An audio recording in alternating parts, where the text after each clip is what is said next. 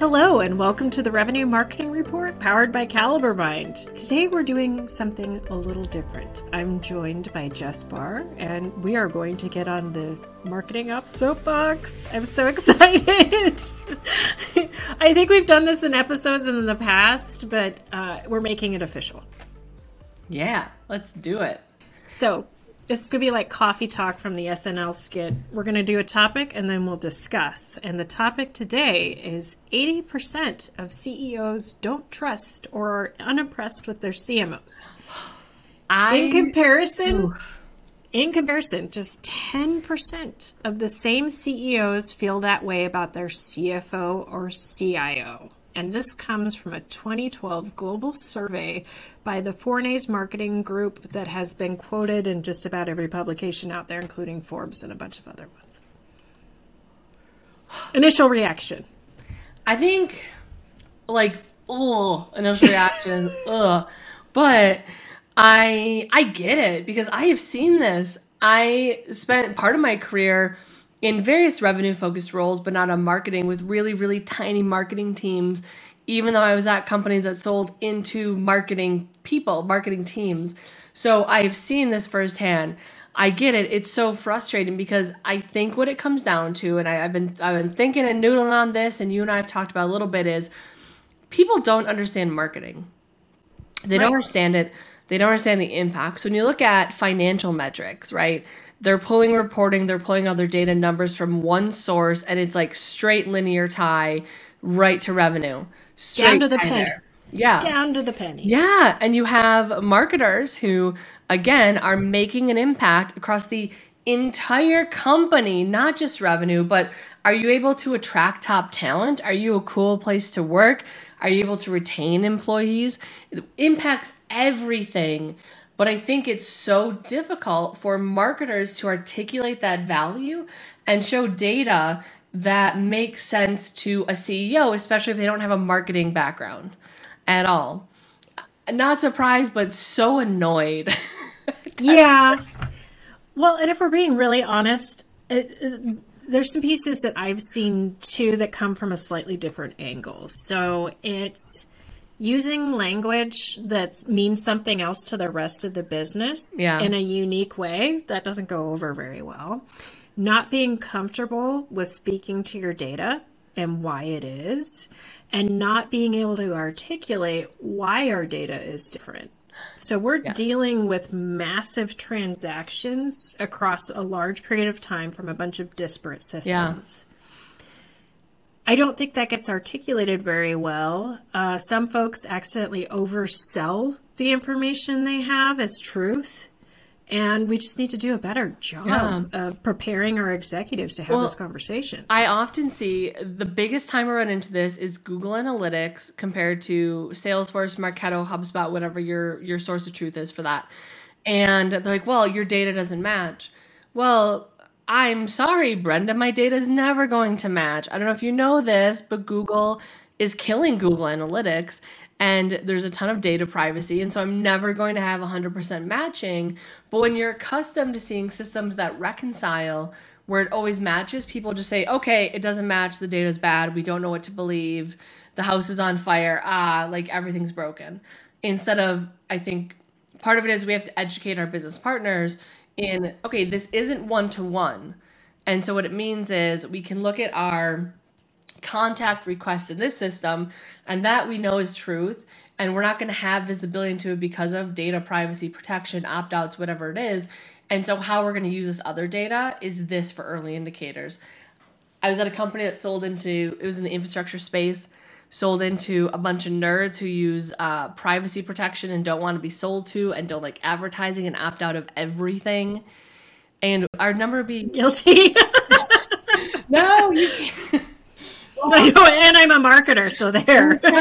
Listen, I'll give you my data if I have a better experience, but you know, when we look at it, you know, we were confident that we were missing 40 to 50% of our Google Analytics tracking because people opted out of it or they, they had privacy and yeah it's not it's not going to match and when the executive team who i will say often like bold statement i think a lot of our cmos out there they have been working for quite a while they didn't grow up digitally native in their careers, it's not.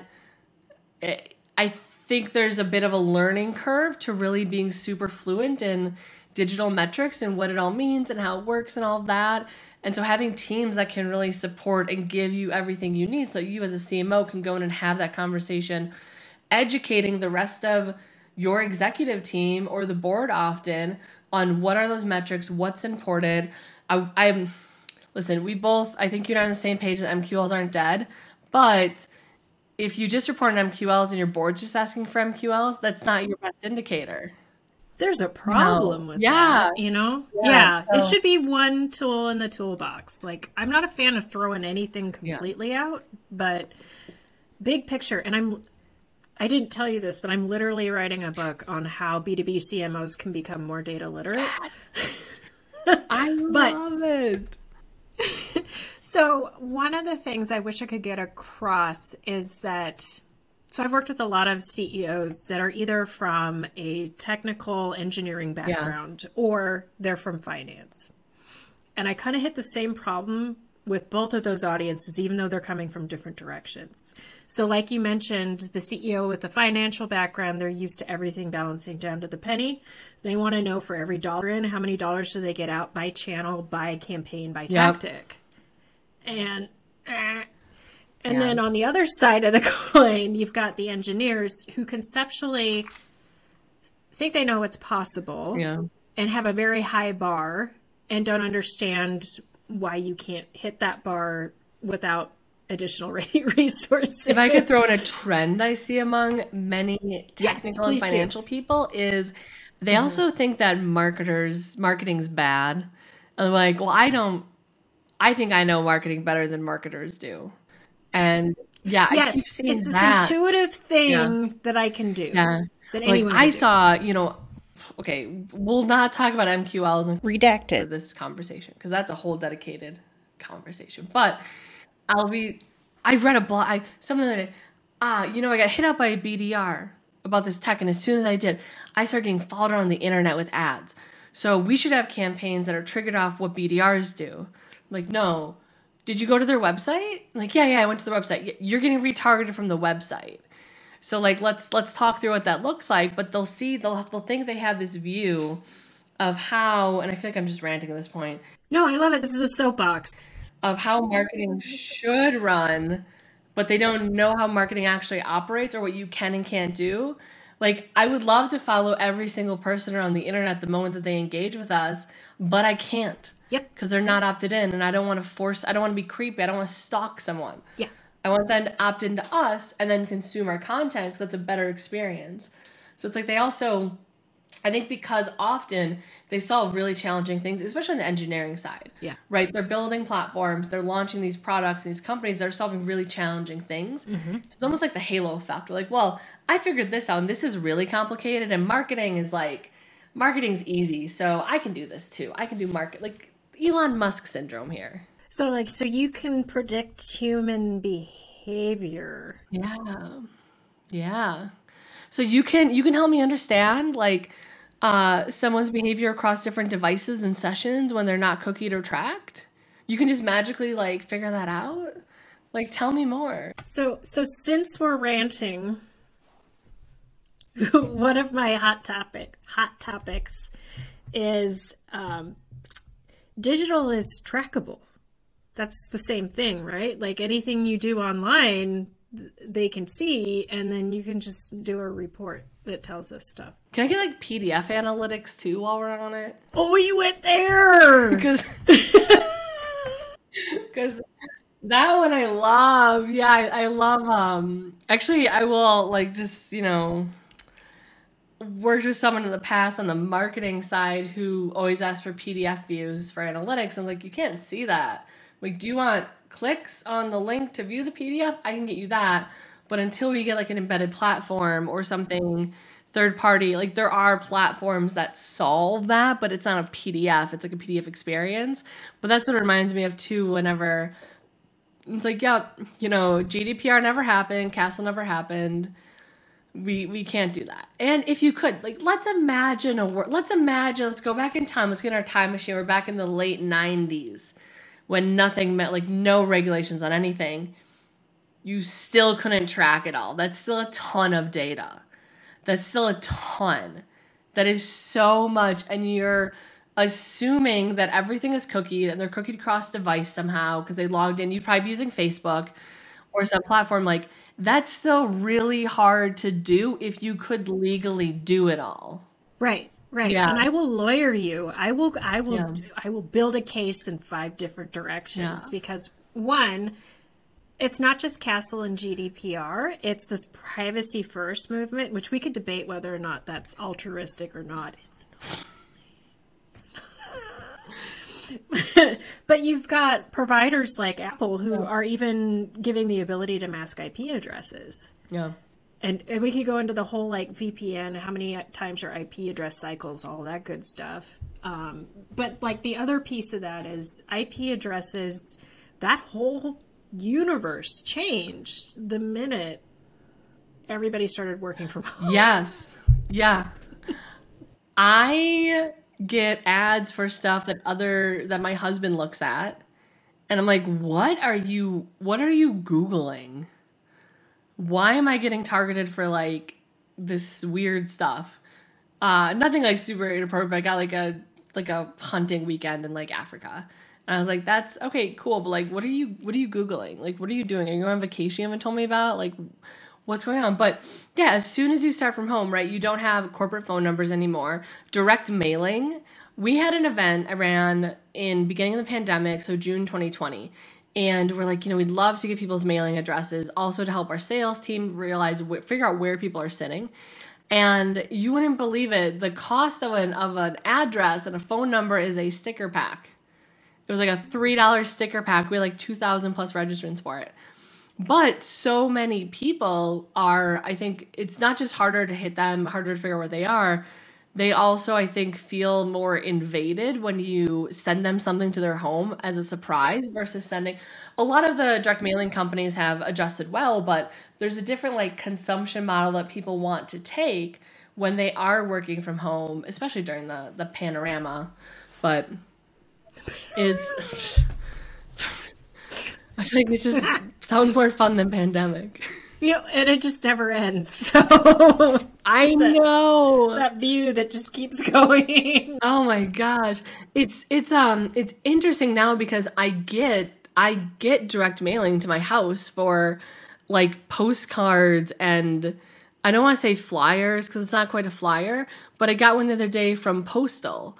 And so I'm starting to get business solicitations to my home address.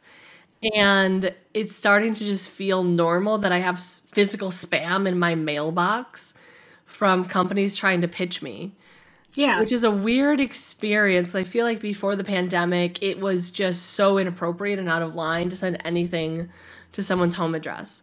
But Well, I mean, I think things have blurred so much. You look at the usage of LinkedIn and how, like, there is Yes. stuff on there I never thought. and I, I'm not happy about some of the changes. Like, and if you hit me up, like, on Instagram or Facebook trying to sell me something, my reaction is so different than Yeah. if you do that on LinkedIn. Like, LinkedIn, I'm like, I expect Yeah. this. no, it definitely is. It definitely is blurred. LinkedIn in general is interesting because I'm seeing. I think that the the pandemic and the work from home change, specifically working from home being normalized, understanding like I, I posted, you know, I started a new job recently, and my introductory slide had my dogs in it. I never would have done that like five or six years ago. I never would have done that. And it's so much more acceptable to be a human being and have a life outside of work. I'll also say I think that companies, especially tech companies, are becoming more human and understanding like we should. Yeah, you have unlimited PTO, and it's not just a, a cost saving measure for us as a company not to have to pay out your vacation time when you leave and to keep you tied to work. But now we actually want you to take PTO and have more healthy work life balance and avoid burnout. Um, it's something blurring, but LinkedIn is is for me interesting when I see people post just really really personal stuff.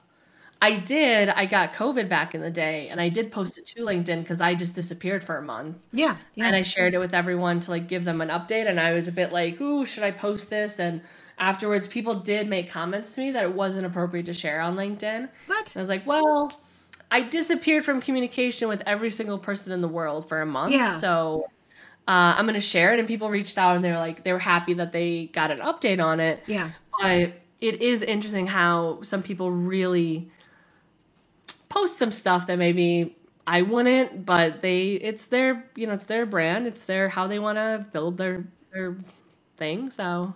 Well, and as a um.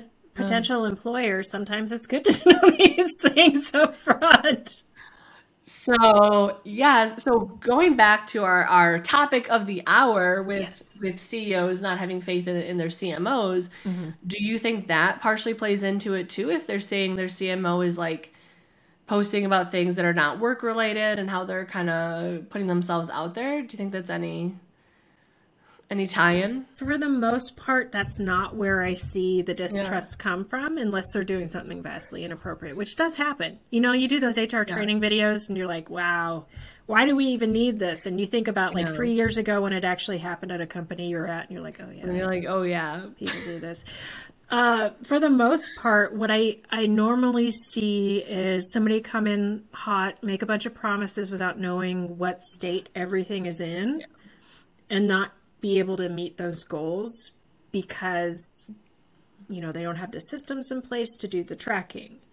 And then yes, I think it just leaves a sour taste in people's mouths when you start with all of these promises and then can't live up to it for whatever reason. You still set an expectation that you didn't live up to. Yeah. And I would put forth a lot of marketing success is dependent on partnering with your operations team. Absolutely. It's dependent on partnering with sales ops to make sure that whatever you're doing on the marketing side is measurable in the same system as whatever your source of rec- source of truth is. You know, if you're operating in HubSpot and all of your activities in HubSpot and nothing pushes into Salesforce, yes. it's always gonna be two separate systems. There's always gonna be distrust there Yes. there's innately just going to be and so really partnering with the rest of the org but if the company isn't giving you budget for the tools to measure and isn't giving you headcount mm-hmm. for someone to run the tool to measure not just buying tech to replace a human being it's hard to get there and so you have to like they have to be willing to invest in the measurement to prove the success and to understand what's working what's not working i think often i found uh, in people that i mentor especially with earlier stage companies that getting that budget to understand this is a tool for the company is hard because they see it as like, well, it's a marketing tool, and marketing's marketing right now is a cost center, not a revenue center. So like you don't need it. It's like this is a company tool. This is this is my my stance on what attribution platforms mess up is when the reps come in and they sell into marketing and they don't sell it as a company tool. They say it's a marketing tool for marketing attribution so that marketing can prove their value separate from sales instead of this is a tool for the company to understand what is working to drive opportunity creation and conversion and accelerate deals and it's for the company. You know, it's very it can be very divisive to put marketing in a corner and make it marketing versus the world for resources. And then you have to be against other teams. So you have to prove your value. And it's like a just a never-ending cycle of unhappiness. So I'm gonna i'm gonna pull back the iron curtain for a minute and and tell you why marketers market it that way. So attribution, the majority of people who approach us for attribution are really in it because um, they perceive that the rest of the executive team isn't bought into what they're doing and they want Yeah. a mechanism to prove it. So that's why we do pitch it like that. I think the rarer um, reason, but I wish I was seeing more and more of, is what somebody like you, just comes in asking for is the ability for full vis- visibility so you can understand what's working and what isn't, and then use that to iteratively um, improve. Unfortunately, I would say probably more than 50 50. It's more about how do I prove uh, marketing's contribution, is, is what we're leading with. So I think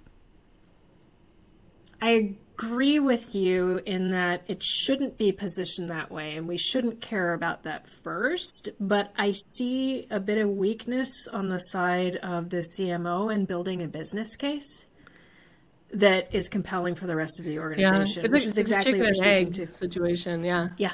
if that, yeah, And if you have a CMO who you as a CEO don't trust, Mm-hmm. are they in a position to make recommendations for your entire business? Probably not. Yeah.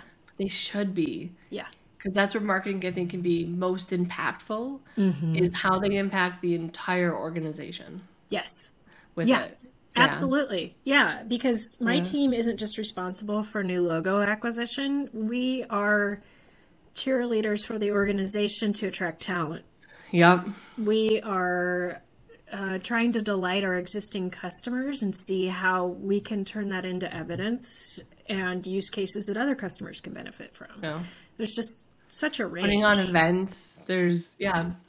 It's really a, a service, a provider to the entire company in every function. I mean, especially staffing right now is such a ridiculous job market uh, on that side too. So, what do you what do you think is the solution to help marketers gain that trust and that strength in the with the exec team and the CEO? I really 100% agree with your comment that you have to partner really closely with your operations person. I think there needs to be more transparency when we don't understand something. And we need to ask more questions as leaders. So if I think something is working a certain way, I'm going to say that out loud to the person who's in charge of it and have them verify or, or say, no, actually, this is this is how it works. But that will better equip me to have the more in-depth conversations that the executive team's looking Yeah. for. I think the other big thing is the realization that the rest of the executive team needs to have that this is never going to be a down to the penny perfect recording system and what you should be looking for in a CMO is somebody who can recognize a problem and come up with a solution to adjust. And that doesn't take A plus perfect reporting. What do you think? Yeah.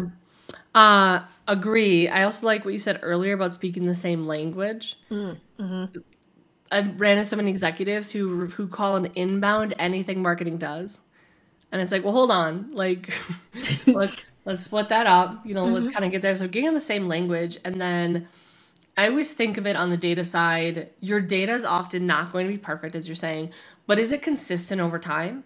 And so, can you find trends? So, even if your data isn't 100% perfect, if your collection method maintains the same way, if there's no new variables introduced, can you find trends in the data to help you understand if something's getting better or worse and then start moving those trends around? Because if your data is wrong, as long as it's consistent, the deltas still matter. Those deltas are correct with it. That That's is my brilliant and perfect and absolutely correct. I'm like, whoa, you're right. Like, as long as you're consistently defining things the same way, yeah. If a change happens, it's still meaningful. Yeah. I used to work in manufacturing. Back, I started my career designing production lines and doing statistical process control. And we were doing uh, work in a cell, and we realized that the the operator, um, this is gonna be shocking, but didn't know how to read a tape measure. Uh, and so he was messing it up, but he was recording every. He was consistently wrong with every measurement. Oh, So it was fine. It was still right when we compared it to each other. It just was wrong in the actual data points. And and that that that experience like early in my career like set the tone for my approach to data forever. that's brilliant. Because even if it's wrong, also don't assume someone knows basic things because he Yeah. he just wasn't familiar with it and he was measuring on the wrong spot. So always like double check your measurement methods and your data. Like check your dates when you're pulling a report. You know they can sometimes surprise you. Um, but yeah, as long as it's consistent over time, comparison data is a great way to look at it too. We get so stuck, I think, often in is the data good? Is it clean? Is it enough? And it's it's missing the forest for the trees. Yes. So we have a ton of data, cool, but what does it matter? Because I said it before and I will say it again. If you're not doing something with your data, you're a hoarder. Yeah. And you don't hoard data. Okay? You're gonna end up on hoarders because you're because you gotta you had data lakes full of just mangled trash data and not a clean data warehouse. You're not doing anything with it.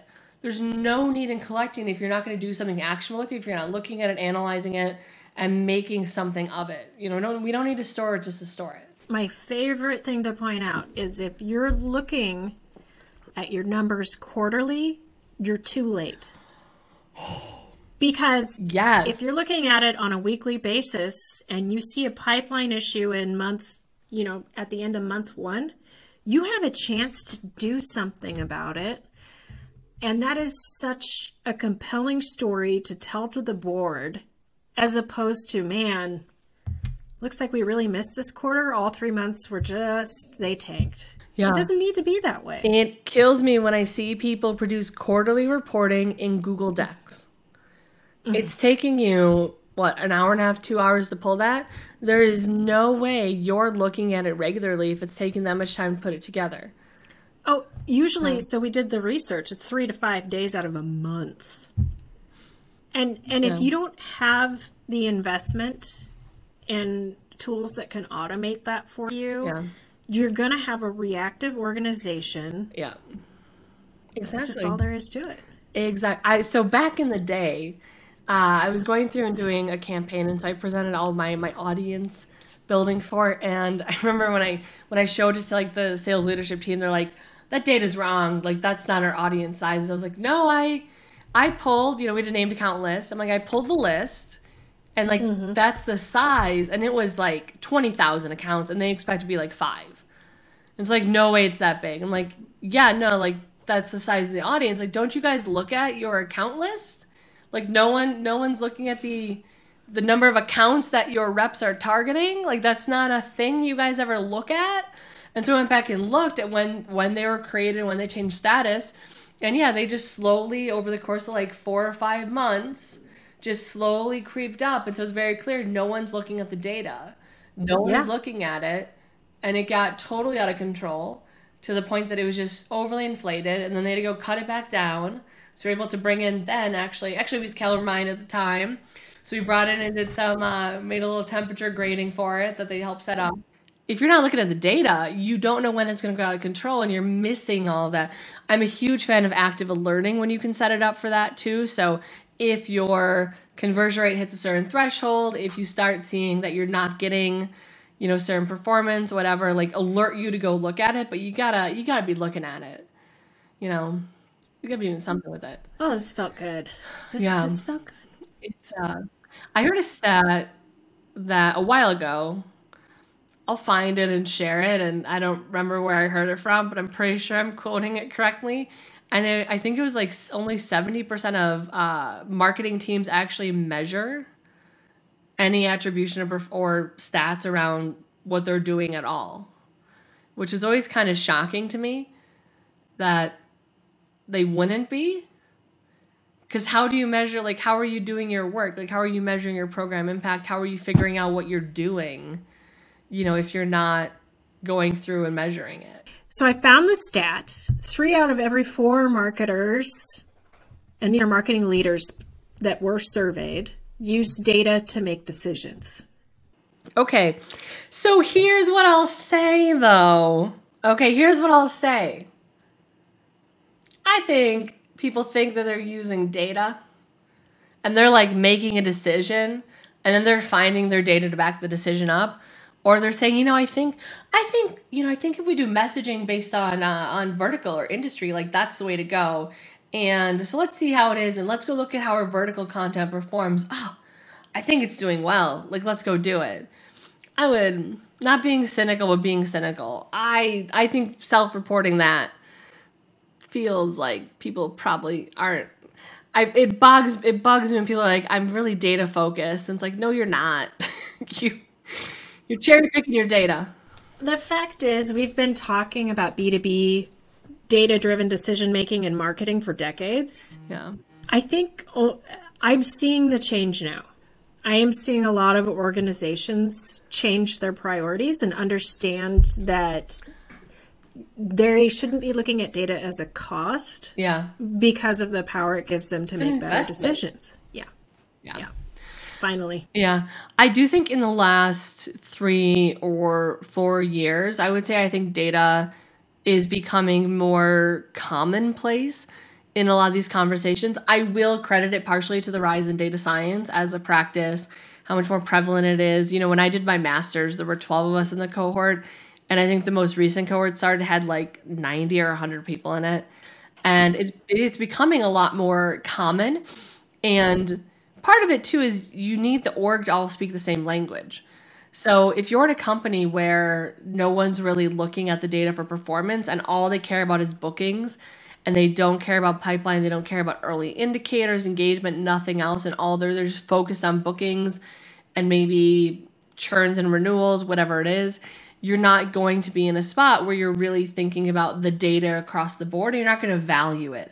And so you're not going to want to invest in it and need it versus orgs. I think why we see it so much on the consumer side where they are more data focused is you're often living based on what you're selling. You're living on sales and everything ties straight into revenue. And when you're selling a product and you're doing a Facebook ad for a t-shirt and you can have straight click through conversions, it's so much easier than the B2B sales cycle where you might spend a year trying to get into an account. And it takes touch points from your executive team, board outreach, sending direct mailing to them repeatedly. I'm a sucker for swag. You know, anyone send me swag and I'll take it.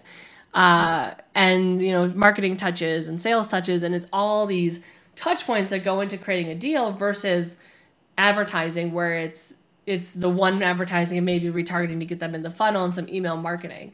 Just not quite as straightforward and I think it's easier to measure and more needed on the B2C side where here on B2B, it doesn't, it's not as straightforward. It's harder to do. So people just don't do it. And they just focus on the thing that is measurable, which is closed won opportunities. It gives me hope though, because usually B2B is about three to five years behind B2C. And to see where that has gone, it gives me hope that we'll get there. Yeah. I think um, we're going to see a lot of changes and marketing management and where those managers are coming from. It used to be that you'd never even think about an operations person hitting VP level in marketing. I think that's going to change. I agree. What makes me really excited for the future is, and this is like a very like specific, probably weird path to go down, event marketers. So yes. when I first had to hire my first event marketing person, I introduced I interviewed probably probably like 50, 60 people. And oh, because I also I assume some people are bad at resumes, and I want to talk to everyone because maybe they're just yeah. bad at putting themselves on paper. And I would say a majority of them are like, "What are your metrics you're measured on?" Would say if people like the event, well, how the reception was for it internally, how many leads I got, you know, how much oh, traction, how much booth, how much booth traction at a trade show. And there are a few that would say like, yeah, I tie it into revenue, revenue source, or, uh, pipeline sourced, and if it converts or not. Mm-hmm. Recently, I've been talking to more and more event mark event marketers, and I'm finding more and more of them are saying, "Yeah, no, I have a bookings and a pipeline number. I have a target Wonderful. for it, and that's my goal. Wonderful. So I am doing, yes. you know, this event because here's my pipeline goal from it. Here's how I am working with our sellers to make sure that we're setting meetings for it. Here's how it's tied to revenue." And event marketing for I think a long time was something that was just all all soft metrics. All yep. soft metrics. And now that industry is tying into revenue. And you have event teams that are sitting on revenue marketing teams, and you have revenue marketers that are coming from the event side of the house. Yep. And that yep. is for me is like a huge positive indicator that mm-hmm. that there's a, a change in tides across the board for it. Well, and it's really only possible with multi-touch attribution because if using CaliberMind, I look at our events and there's such a long tail effect with them, and that it's not just drawing people in; it's in-flight deals and existing customers you're engaging with. Like I, I can't name an event we've done where we didn't invite customers, yeah. and then that has an impact. Yeah. Now that we're able to actually measure that, we can give people pipeline and revenue goals. But I do, I would say I am optimistic. I have an intern starting soon who specifically wants to work in marketing analytics. She wants to get better with the data. Like I'm seeing more and more uh, younger people coming into their career who want to start in data roles. More and more people want to really learn how to do reporting and be self sufficient with it and are understanding like this is needed for whatever my my role is within marketing even if it's design like designers asking for marketing for information how their content's performing who it's engaging with so i do think there is a change in tide. I think it's going to be painful though for some of the marketers who've been, you know, in a world where they don't have to understand the data, they don't have to report on it and present it, and they don't have good teams that are going to be able to manage up and help them understand how to present it. I think it's going to be a rough transition for some. Well, and I feel like if I could look into the crystal ball, I think there will be an overcorrection and then we'll hit a happy middle, meaning that we will hire people who are extremely data literate and minded and um, don't necessarily prioritize creativity or like taking risks. And that's such an integral yeah. part of marketing that we need. I think we're going to we're going to swing the pendulum too far and then land in the middle, but I'm excited for when it all shakes out and we have um, a more versatile group. Yeah. Just because you can measure it doesn't mean you need, you need to measure it. And just because you can't measure it doesn't mean you shouldn't be doing it still. Yeah. Yeah. Just because it's hard doesn't mean it's not. Yeah. There's also I've been uh, I started recently saying this to people and they've been like, oh, that's interesting. I didn't think about that way, so I'll, I'll say it. Is um just because you can measure it doesn't mean you should measure it or you have to measure it. Yeah. And just because like something, it doesn't mean it, it's okay to say we can measure that, but we're not going to. It's okay to say yeah. that you can say like we we have this metric we know it's important to you we understand why but like let's align on the end goal with it because that metric is actually really difficult for us to measure it's gonna be coming yes. up the whole the whole google analytics g4 situation i think is gonna drive a lot of that so mm-hmm. we'll mm-hmm. we'll you know we'll table that for when they come out with more information about it but yeah, yeah. there's there's a lot of stuff that's just really difficult to tie into well, I know I enjoyed this conversation. Where can people find you online to network? Uh, I am on LinkedIn. Just be work. Yeah, LinkedIn is the best spot. On Twitter, put a pixel on it. Um, which ironically, and when I've had to fight engineering teams to get tracking and pixels on site, and they like don't like it, and they're really really pro data privacy. I'm like, yeah, my Twitter handles literally put a pixel on it. So um, let's just just make that happen. So yeah, put a pixel on it, LinkedIn. Uh, always happy to connect and chat data, analytics, attribution, any of this stuff. So big thank you to our listeners. If you enjoyed, please rate, review, subscribe, tell two friends, and if you have feedback for us or want to join the soapbox rant, email hello at calibermind.com.